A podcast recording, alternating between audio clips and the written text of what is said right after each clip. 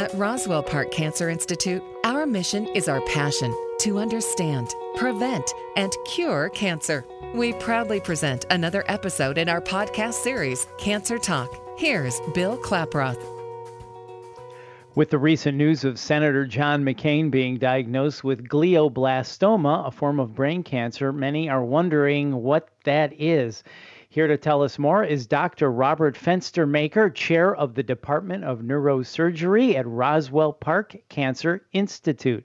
Dr. Fenstermaker, thank you for your time today. So let's start at the beginning. What is glioblastoma? Glioblastoma is uh, the most common and uh, aggressive uh, brain cancer.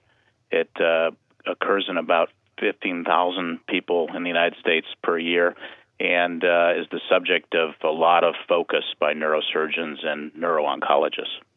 So, what makes glioblastoma so difficult to treat? Well, it's particularly difficult because it it tends to infiltrate or insinuate itself into the surrounding normal tissue. And because that tissue is the brain, it's exquisitely sensitive to manipulation and, and to the effects of the tumor. So that a surgeon can go in and remove the tumor that they see on an MRI scan, uh, and afterwards the scan looks like there's no tumor. But in fact, there's microscopic levels of disease left behind. And uh, they're in normal tissue, and so it's very hard to remove them, unfortunately. So, what are the typical treatment options for glioblastoma? At that point, most patients undergo radiation therapy and chemotherapy, usually with a drug called temozolomide. And the the purpose of that is to treat the tissue around uh, the surgical resection cavity and kill remaining tumor cells. And the treatment is variably effective, more effective in some patients than others. And um, so it's, you know, the subject of most research these days is trying to kill those last few tumor cells that that remain behind. Unfortunately, in most cases, though, that's that isn't effective, and eventually the tumor comes back within about an inch of where the surgery left off. Hmm. And are there typical symptoms that someone would experience with glioblastoma? Yes, it, it can vary uh, because the brain has functions localized in different areas. Uh, a lot depends on where the tumor arises. If it occurs close to the part of the brain that controls motor function, then a patient may develop weakness on one side of their body, or uh, blo- uh, you know, an obstruction to vision in in uh, one field of vision. Um, tumors can also present with headaches in some cases, although that's not the most common. Uh, I think most people think brain tumors always cause headaches, but that's not always the case. And certainly, uh, seizures or epilepsy can be an initial symptom that, that brings a person to the emergency room, and instead of a, a stroke, a tumor is discovered in many cases. And this is an aggressive form of cancer. And what is the general prognosis? Uh, from the studies of, of glioblastoma, uh, we know that the current standard therapy, um, consisting of surgery, radiation therapy, and chemotherapy, uh, gives a, a, median or, or, we'll say an average uh, survival of about 15 months but um, depending upon different molecular factors and the patient's age and so forth, patients can can live longer, and in fact, some patients will will live five and ten years. But that's that's the exception rather than the rule. Long-term survival is is not common with the disease. Mm-hmm. And Dr. Fenstermaker, can you tell us about the SurVaxM vaccine that's being developed by Roswell Park Cancer Institute? Sure a lot of folks are interested in immunotherapy for for cancer, and there's some drugs on the market for treating other types of cancers.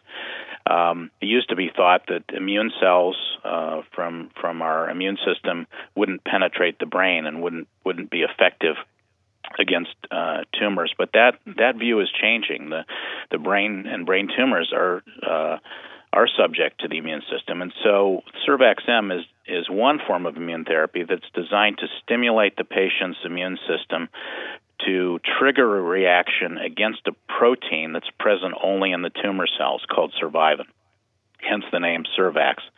And uh, by stimulating the the patient's immune system to uh, produce cells that kill the tumor, we're hopeful that that will uh, positively impact those those cells that remain after surgery and and prolong a patient's uh, survival with this disease. And who would be a good candidate then for SurVaxM?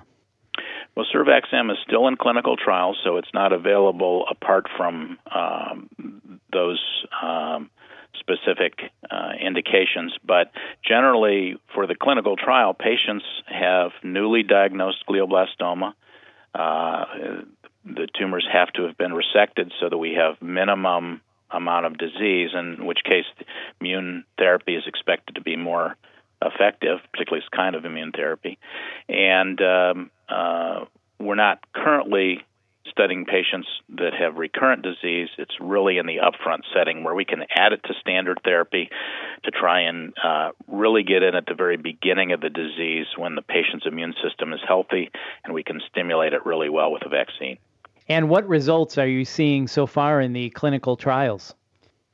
In our phase one clinical trial, we saw a number of responders and long term survivors, and those results are, are published and out there. We're currently in the midst of, of phase two, and the results are promising. I can't give you I can't give you specific numbers at this point, but we're encouraged enough that we expect that this will go on to a phase three trial, and hopefully someday it'll it'll be in the uh, armamentarium against this disease, along with the other the other methods we have currently. So the phase three trial is is up next then. That's the that's the plan. Yes, we we uh, to get a drug approved uh, of this sort and and able to be used in a widespread uh, manner, we need a phase three trial. And is there anything else we should know about glioblastoma?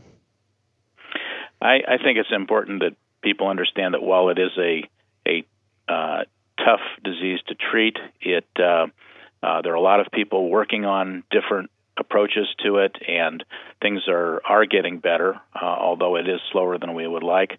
Um, but uh, I'm I'm optimistic that in the the coming few years we'll have uh, much better treatments than we've had in the past, and that uh, molecular therapies and immunotherapy are going to be uh, uh, an opening uh, against this disease. And that is good news indeed. And it seems to me that if someone is feeling the symptoms that you talked about earlier, that the sooner they see a doctor, the better, which doesn't give this cancer a chance to spread out into the brain like you were talking about. It's it's important to to um, try and detect these things as early as possible so that treatment can begin before neurologic problems develop. It's always easier to prevent them than to recover from them once they've mm-hmm. occurred. Right. Well, Dr. Fenstermaker, thank you so much for your time today. We appreciate it. For more information, visit roswellpark.org. That's roswellpark.org. You're listening to Cancer Talk with Roswell Park Cancer Institute. I'm Bill Klaproth. Thanks for listening.